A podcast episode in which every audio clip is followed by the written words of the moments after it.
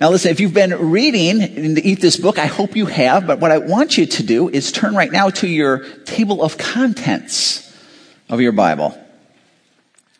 Because you've, you've, if you've been reading, you have come to a, a very significant shift in our reading. And after reading all the laws, you probably are saying, Amen, it's about time I have some kind of a significant shift. Uh, if you're looking at your table of contents, you've got Genesis, Exodus, Leviticus, Numbers, and Deuteronomy. That is the Torah.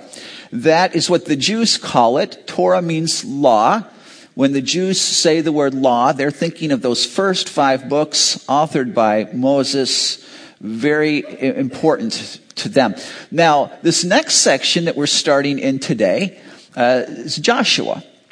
And these are called the historical books of the Old Testament. It's not to say that the first five were not historical or that the latter aren't, historical, but it's, this is the, the, lots of stories here, lots of narrative, lots of uh, intrigue and battles and all. It's the history of Israel. Now, what I want you to do is look down your Bible to the book of Esther. Do you see Esther? That is the last book of the Old Testament. You might say, well, well, hey, I've got all these other books here. Well, where those books are written is they are written somewhere on this historical timeline. For example, 1st and 2nd Samuel, you got 2nd Samuel, David lives. 2nd Samuel is all about David, King David.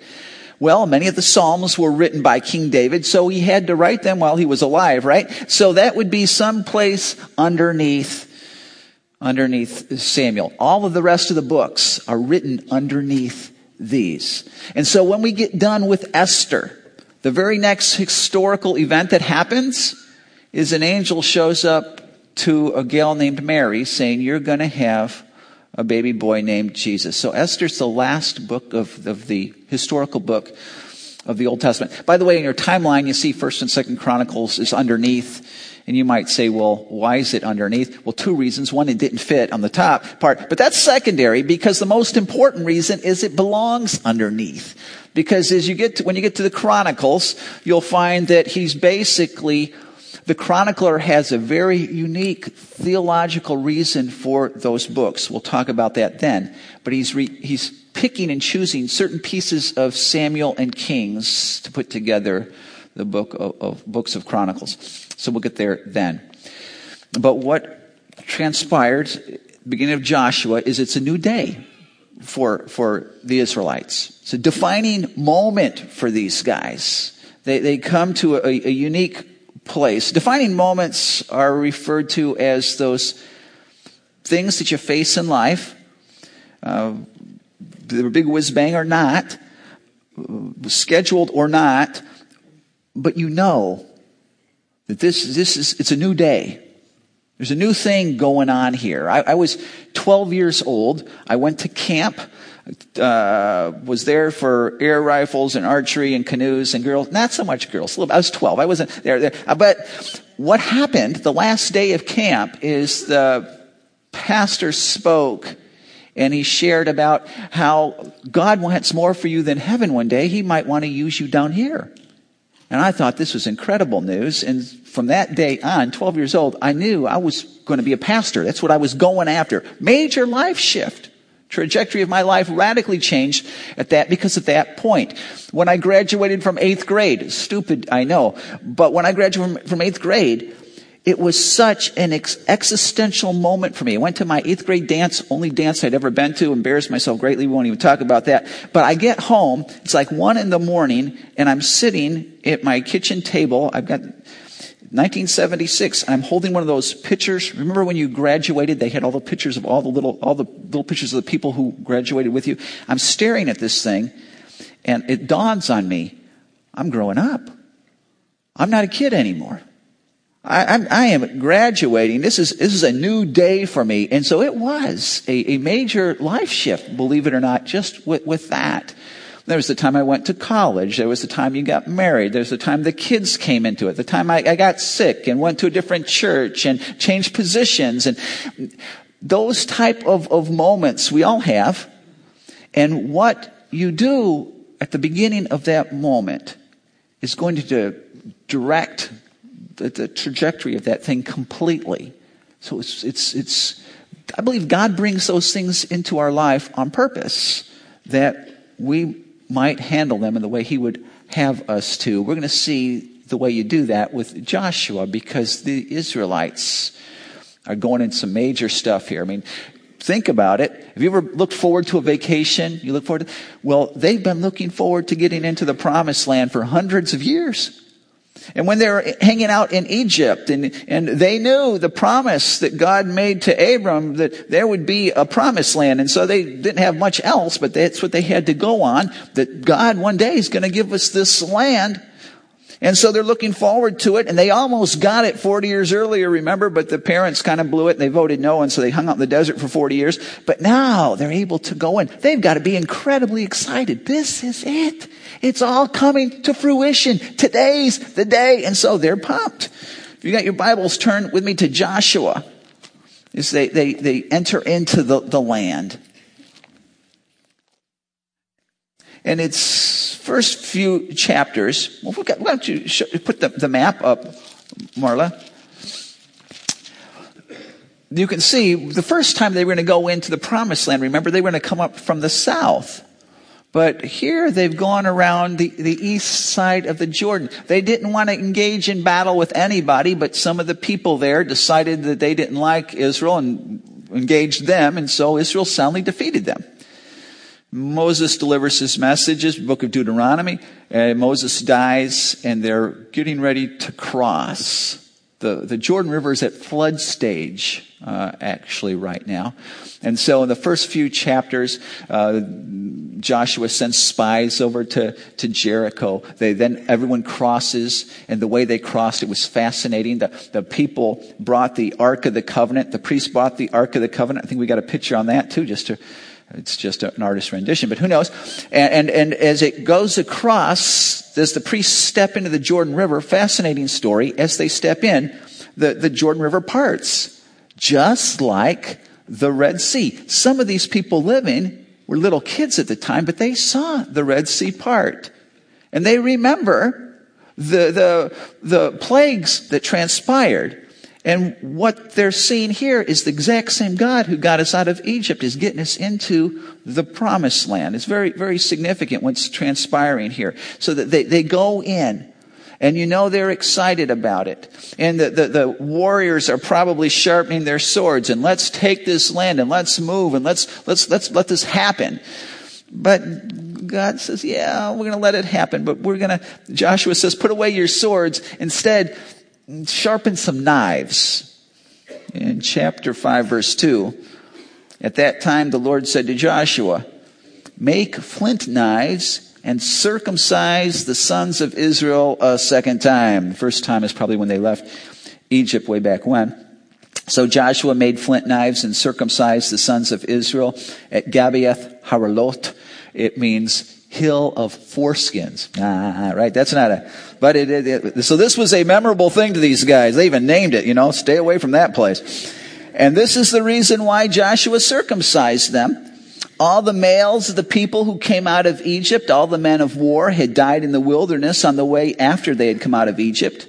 Though all the people who came out had been circumcised, yet all the people who were born on the way in the wilderness after they had come out of Egypt had not been circumcised. For the people of Israel walked 40 years in the wilderness until all the nation, the men of war who came out of Egypt, perished because they did not obey the voice of the Lord. The Lord swore to them that he would not let them see the land that the Lord had sworn to their fathers to give to us, a land flowing with milk and honey.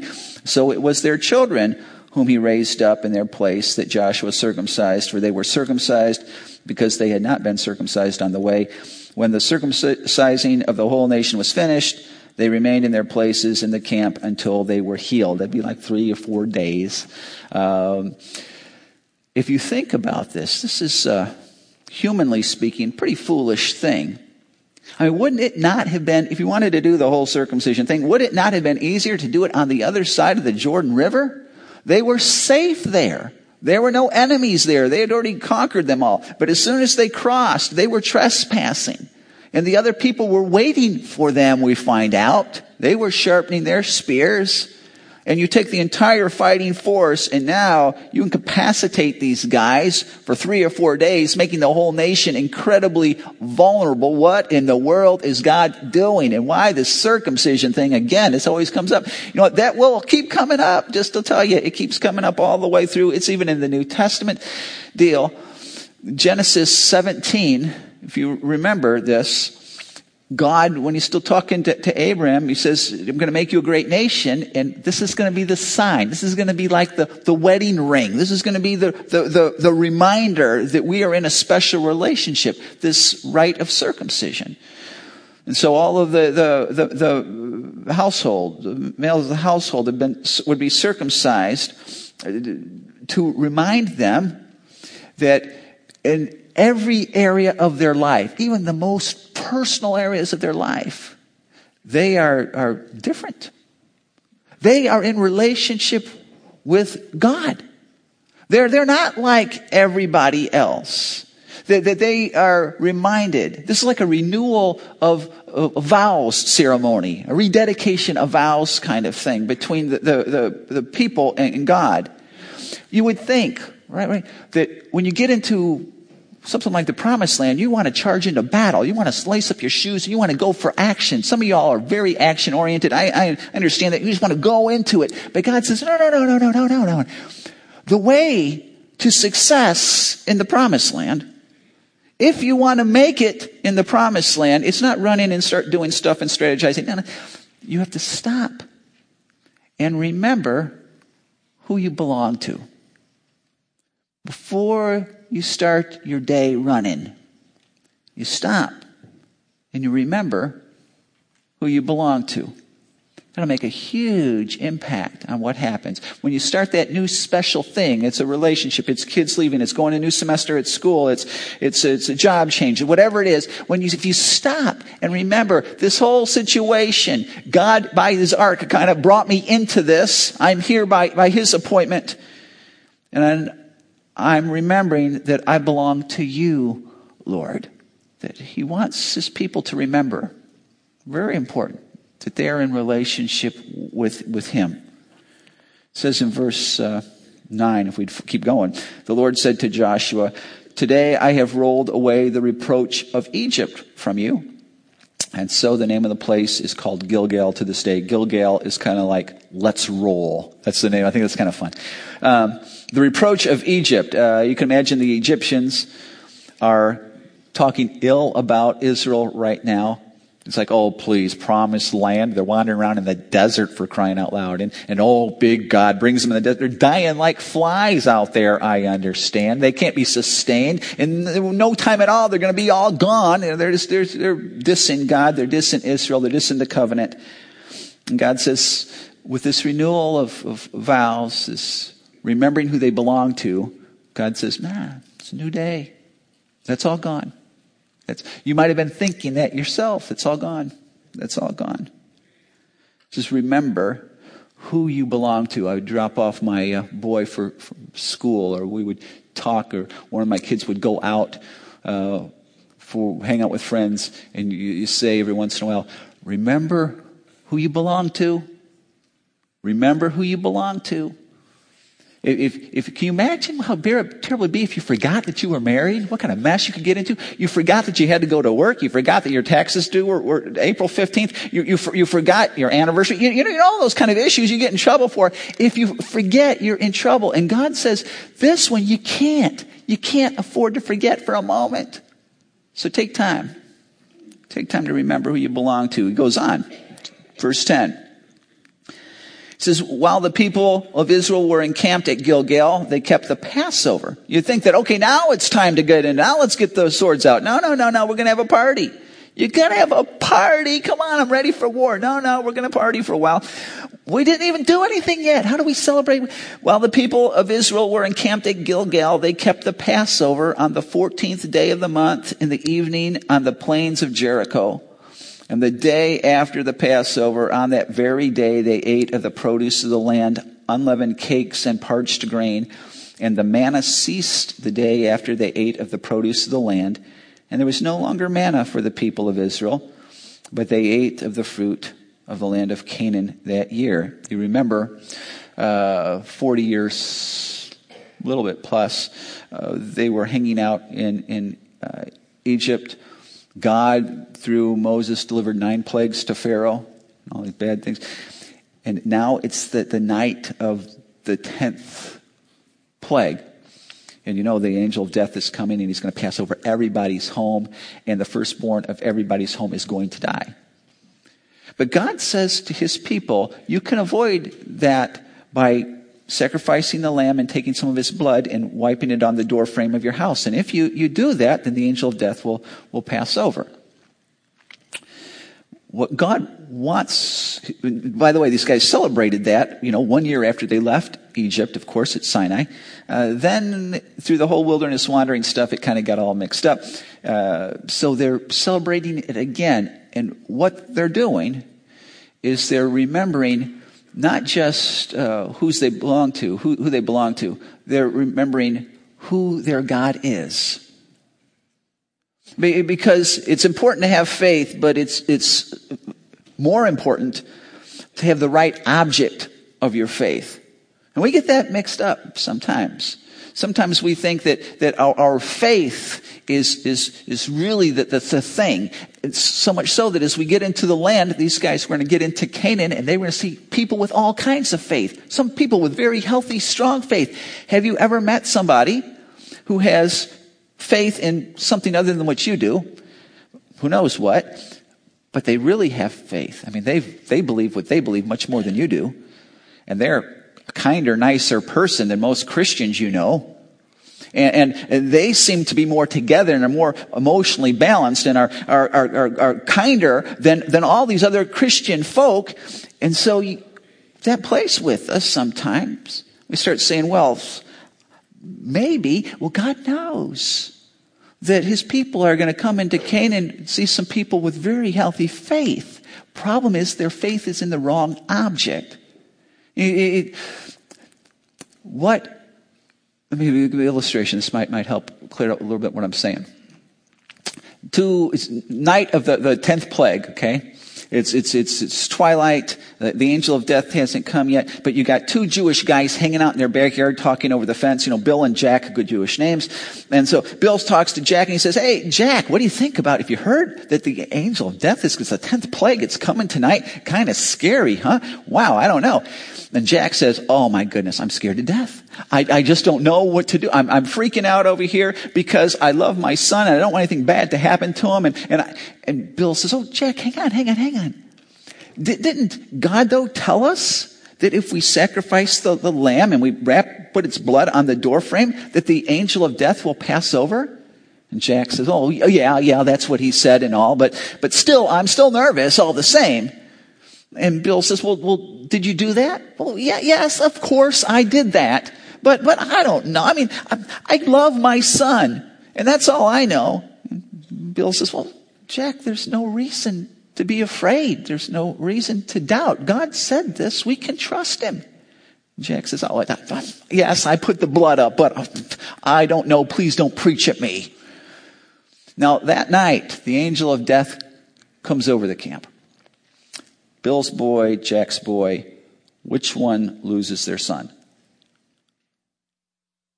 Neither is the answer, right? Because the issue is not how healthy the faith is. The issue is how healthy the object of the faith is.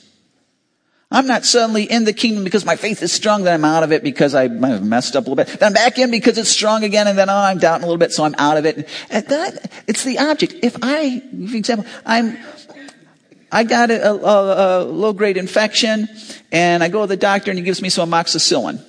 And so I'm going, oh, so I don't know. I'll take this stuff, but I don't. I'll take the prescription. I'll do it, do it exactly the way they say, the right. But I don't know. Is it going to work? Yeah. Is it going to work less than if I was going, give me that amoxicillin? No, no, no. It's going to work the same. Not, I have to have faith enough to take it, but it's, it's the object of the faith. You know, likewise, someone says, you know, this year is the Browns year, man. They're going to the Super Bowl. They're going to be, you know, They got a strong faith, right? But look at the object. I'm not going down that road any further. But you know what, you know, you can see what I'm saying.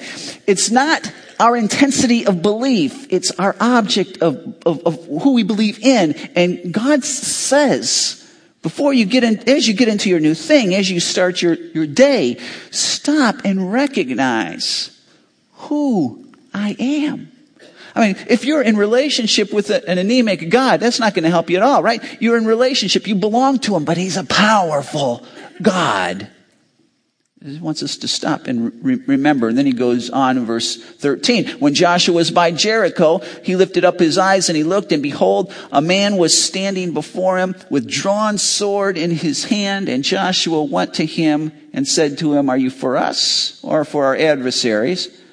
And he said, no, but I am the commander of the army of the Lord. Now I have come. And Joshua fell on his face to the earth and worshiped and said to him, what does my Lord say? To his servant. Now, if you remember from Numbers and Deuteronomy, Joshua was kind of a reflective sort of guy. And the, the, all the army had been healed up from their circumcision stuff. The feast was, you know, packed up. That was all done. Next day started the battles. And Joshua knows that it's going to get ugly. And some rough things are going to happen. And some people are going to lose their lives. And so he's out by himself. I don't know what's going through his mind. I can only imagine. Boy, I wish Moses was here. Man, I don't, I'm not, I don't know if I'm to, if I can do this, you know, how am I to make this work? And all of a sudden he comes across this guy, this, this, this, this guy with a drawn sword.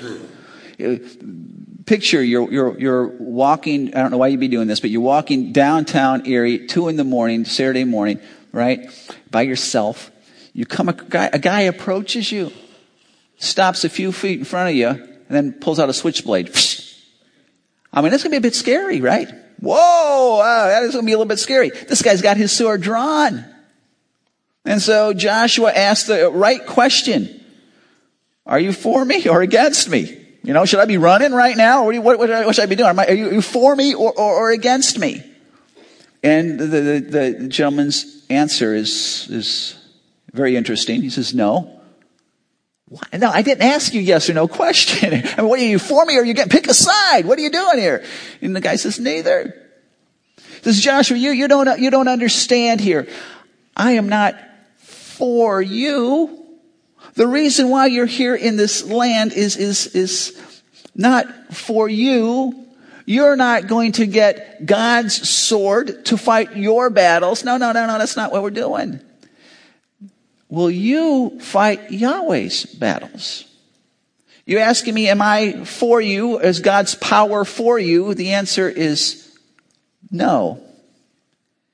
Sometimes we go through life and we want God's sword, don't we? We've got the plan. Lord, I've got the plan. I've got it all figured out. You know, my plan, my brains, and your brawn, we're going to be a good team. We're going to pull this off. And God's, no, no, no, no, no, no, no, no, no, no. No, no, uh, that's not the way it works. There's one commander, and you think it's you, Joshua. It's not you. Sorry. And so the real question is not, can you trust God to be behind you? Because you know what? You, you can't. If you mean by that, I want to trust God to help my agenda work, to make my plan come to fruition. It's a good plan, God. And it's it will even incorporate you here. So it's a good plan. So I'm going to trust you to make it work. God says, no, no, no, that's not the way we do it. See, my plans are not your plans, and my ways are not your ways. And I know what's going on in people's hearts that I've been working that you have no idea. And I understand the big picture and where we've been and where we're going. And you just got to know what I've got figured out as a plan is different than what you have figured out. So you want my sword to make your plan work and you're going to be upset if it doesn't. It's not, it doesn't go that way. The real question is not, is God for you? The real question is, are you for God. If God caught you in the hallway today, so you just you and God, you went left to go to the bathroom, there's no one else out there, it's just you and God. He comes around the side and there you are. And he says, listen, I know you're staring down your Jericho.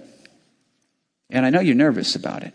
It's your health, or it's your kids, or it's your spouse, or it's your schooling, or it's your friends, or whatever the issue is. Uh, and you know, because you've got a Jericho, and you're staring it down. God says, Yeah, I, I know, I know, I know You want me to help you fix it according to your plan. We're not going to do it that way. But will you follow me? Will you trust me? See, I, I've taken care of Egypt. It's a whole lot bigger than little Jericho. I can take care of Jericho. But your heart has to be there. Will you let me be your God? Will you let me be your commander? There's a lot of Christians who are saying they're in relationship with God, that uh, they know who He is, but still they're going to be the commander. This is like the Adam and Eve thing. I mean, this goes way back. This is our whole problem with the whole world, right? Adam and Eve. The God comes to them and says, can I be the commander? Can I be your God? And they're looking at God and they're looking at the tree. They're looking at God, at the tree. No, I think I'm going to be the commander. And I like your plan. I'll take it into consideration and all, but I'm going to be the one to decide what we do here. Sometimes we want God to take his sandals off, right? Uh, recognize that we're in charge. And God says, no, no, it's not going to work that way. So Joshua falls on his face. All right, God, what am I supposed to do? God says the same thing to Joshua that he said to Moses back in Exodus 3. Take off your sandals. You can't run very far with sandals. You'd be foolish to try to get into a war with, without something on your feet. You'd be slipping and falling. You'd, you're very, very vulnerable. That's the whole idea. You're saying, it's not about my speed. It's not about my networking. It's not about my alliances. It's not about my intelligence. It's about you. You're the commander. I'm, I'm, I'm on my face before you. When you go into the land, he says, you want to know how to deal with your Jericho. God says, This is how we can deal with your Jericho. Worship me. It's where it's got to start. I'm not going to even give you a plan how to mess with you until you worship me. Whenever you get into a new phase of life, or even a new day, remembering who you're in relationship with, who you belong to, remembering who, who, who he is, and remembering who's in charge, huge. It will make all the difference in what transpires. And as just as an example, chapter six is their first deal is Jericho. And Jericho was shut up inside and outside because the people of Israel, none went out and none came in. And the Lord said to Joshua, See, I have given Jericho into your hand with its king and mighty men of valor. You shall march, and this is how he's going to take out Jericho now. You shall march around the city, all the men of war going around the city once. Thus shall you do for six days. Seven priests shall bear seven trumpets of ram's horns before the ark. On the seventh day you shall march around the city seven times, and the priests shall blow their trumpets. And when they make a long blast with the ram's horn, when you hear the sound of the trumpet, then all the people shall shout with a great shout, and the wall of the city will fall down flat, and the people shall go up, everyone straight before him. You know, they call, they call that military terms, they call that ludicrous, right? I mean, that's a stupid plan. Oh, are you serious? It's a dumb plan. But what, what did the people, what do they do?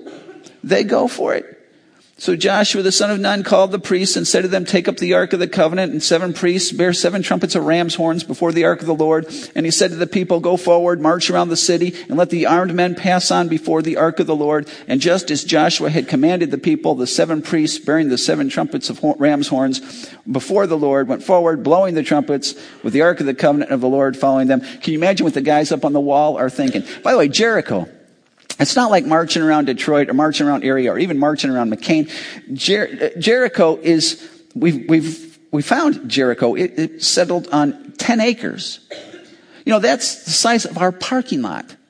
If you go our parking lot, walk the entire perimeter, put walls up all the way around it, that's Jericho for you.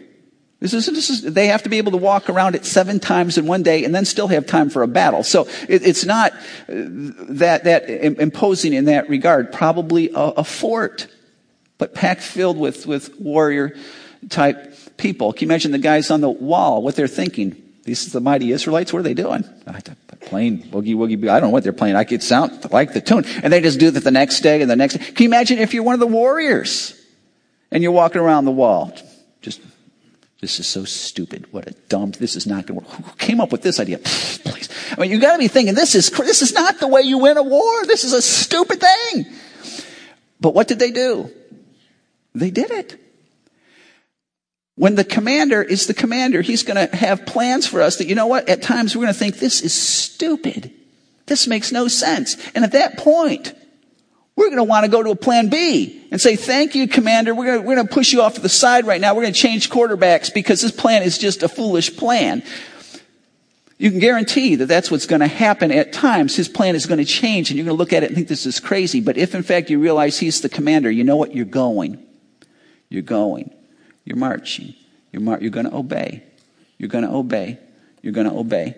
And so there, for the rest of the text up to verse 15, it's day by day they do the same sort of thing. Then on verse 15, it says, On the seventh day they rose early at the dawn of the day and they marched around the city in the same manner seven times. It was only on that day that they marched around the city seven times. And at the seventh time, when the priests had blown the trumpets, Joshua said to the people, Shout, for the Lord has given you the city, and the city and all that is within it shall be devoted to the Lord for destruction. Only Rahab the prostitute and all who are with her in her house shall live, because she hid the messengers whom we sent but you keep yourselves from things devoted to destruction, lest when you have uh, devoted them, you take any of the devoted things, you make the camp of Israel a thing for destruction and bring trouble upon it.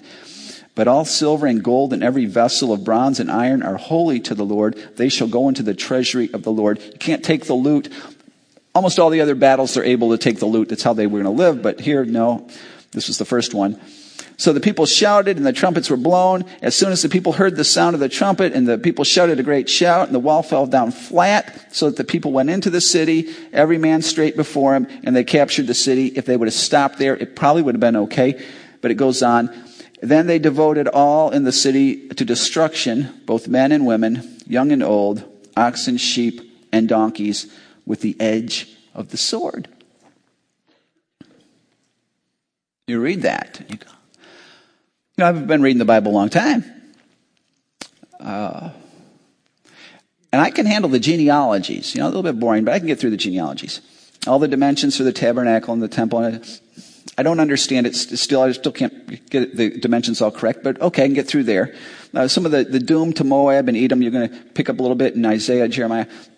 I'm okay with that.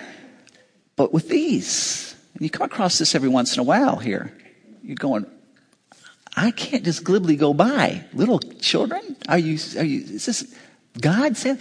You know, uh, the new atheists, they call them, Richard Dawkins and uh, Hitchens and, and Harris, uh, they have written a lot of stuff bashing Christianity. Their number one argument is this very thing. Uh, Dawkins says that God is nothing but a moral monster. He, he, talks about uh, the Israelites going into the promised land and taking out Jericho. He equates that to, to Hitler going into Poland. Or Stalin, or, or Saddam wiping out the, the, the Kurds. He says, he says, I can't believe that people of intelligence believe and worship such a being, a moral monster, he calls him. Uh, and then worse yet, that they would, in a bossy sort of way, try to get other people to believe in such a being. And on and on and on. It's just like a primary argument against Christianity. And you say, wow, I mean, how do you deal with that? Because if you haven't heard it, if you're vocal about your faith, you will hear it. It's just a common thing. Well, it's hard, uh, but there's some things that can be said that should be said about this because most often when folk bring that up, they're bringing it up in ignorance. They don't understand all that what Scripture really says, but but it is a hard issue.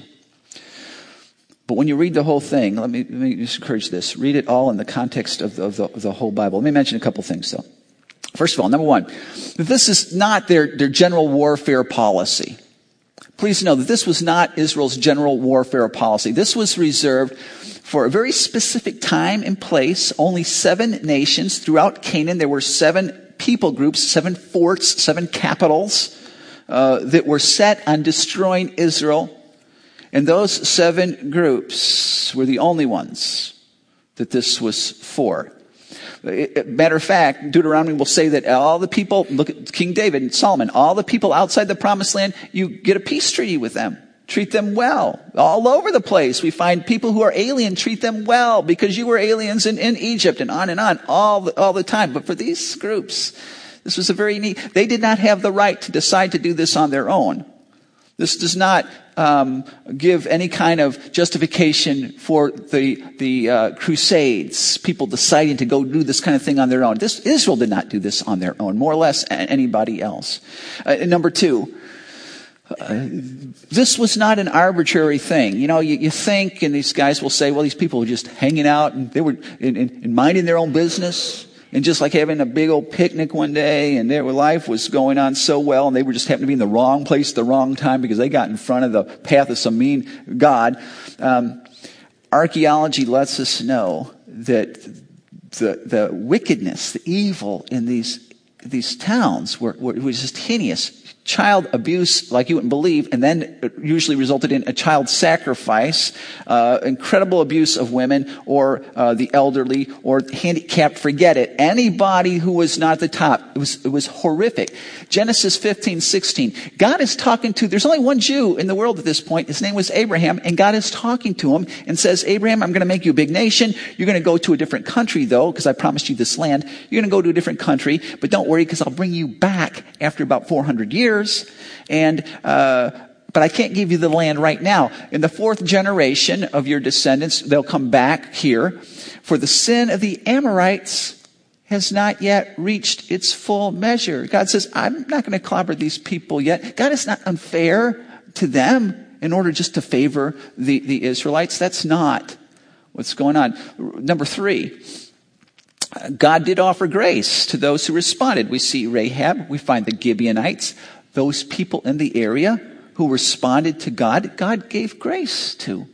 But keep in mind, everybody was not, was not like a bunch of individuals. Well, maybe I'll choose, maybe I'll, you, you, you were who your people group was. That's who you believe, that's who you worship, that's the way that went. Number four, uh, this was not something that God came up with, that Israel came up with. Archaeology lets us know that this was common warfare strategy in the Near East. This was just common warfare strategy. Doesn't justify it, but this was just going on way before God stepped in. Number five. This is one of the harder things for Westerners to hold to because we're so into my own individuality. Well, they, they did not understand such a thing. You, you're, the town the family unit, the town, you were, were one. There was like one soul for, for the community. And, and we, we, we all believed the same thing. We all worshiped the same thing. We all acted the same way. We all held to it. We weren't a bunch of individuals, each of us individually deciding what I'm into and what I'm not into. No, no. We all held the same thing. We were one. This is why it was such a huge thing when God took Cain out of that family unit and separated him away. It was, it was devastating because we're all one. The ancient Near Eastern people would not have any, they wouldn't blink at this idea of taking out the, the children. And of course, because you weren't after individuals, you weren't after just their army. You wanted to, to take out the culture, the community. It was, it was, it was that understanding. Everyone wore the same uniform. You won together or you died together. That's the way that worked. It was their worldview. Number six. Uh, please know that this was not, uh, Israel's not immune to this. Israel would face the wrath of God worse than any of the Canaanites did. Uh, we'll get to that as we continue on in our reading. But they were going to face the. God said to them, "You act like the Canaanites, and I'm going to treat you this way as well." This whole thing lets us know of the heinousness of sin. It doesn't go away with a snap of a finger. It is. It is dealt. It has to be dealt with. This is why God told Adam and Eve, "Please don't take the fruit, because the day you take it, judgment, sin, death enters in. Please don't go down this road." And, and number seven is a question. Does not God have a prerogative over his creation? Parents, as parents, do you not have the right to make some rules for your home? And then do you not have the right, parents, to, if one of your kids gets out of line, to, to, to discipline them? Or is it just the loving thing to do to have no rules and let anarchy reign in your home? Or is it the loving thing to do to have rules and then if a kid decides he's not going to listen to them to just not do anything, to just, what are the other kids going to say? What's, what if he's hurting the other children just to not do anything? Is that the loving thing to do? It, Don't you have the prerogative as a parent? If there is a God and he did create all of this, does he not have the prerogative to deal with it as he, as he desires? Now, this is still, it's still a hard thing. I, I, I got it. But here's something you can't do with this. You can't say, I like the God of the New Testament. He's the God of love. And Jesus said, love your enemies. Gotta go that. And, but I don't like the God of the Old Testament because he's mean. And um, if you read through, you realize that that is, is just bogus. People who say that just have not read scripture. Number one attribute of God in Deuteronomy is love. He's a loving God. Jonah, remember Jonah? God sends a prophet to, to Nineveh, which is, which is a huge city, not, not a little dinky thing like Jericho, a huge city filled with nothing but pagans to preach repentance and the whole city repents and so God doesn't bring judgment on them and Jonah's kind of upset because he thinks he should and God looks at Jonah and says there are 120,000 people in this city who don't morally understand the difference between the right and left hand. Should I not be concerned in the Old Testament, if you read the whole picture, you know what? God loves. God's goal is for the world.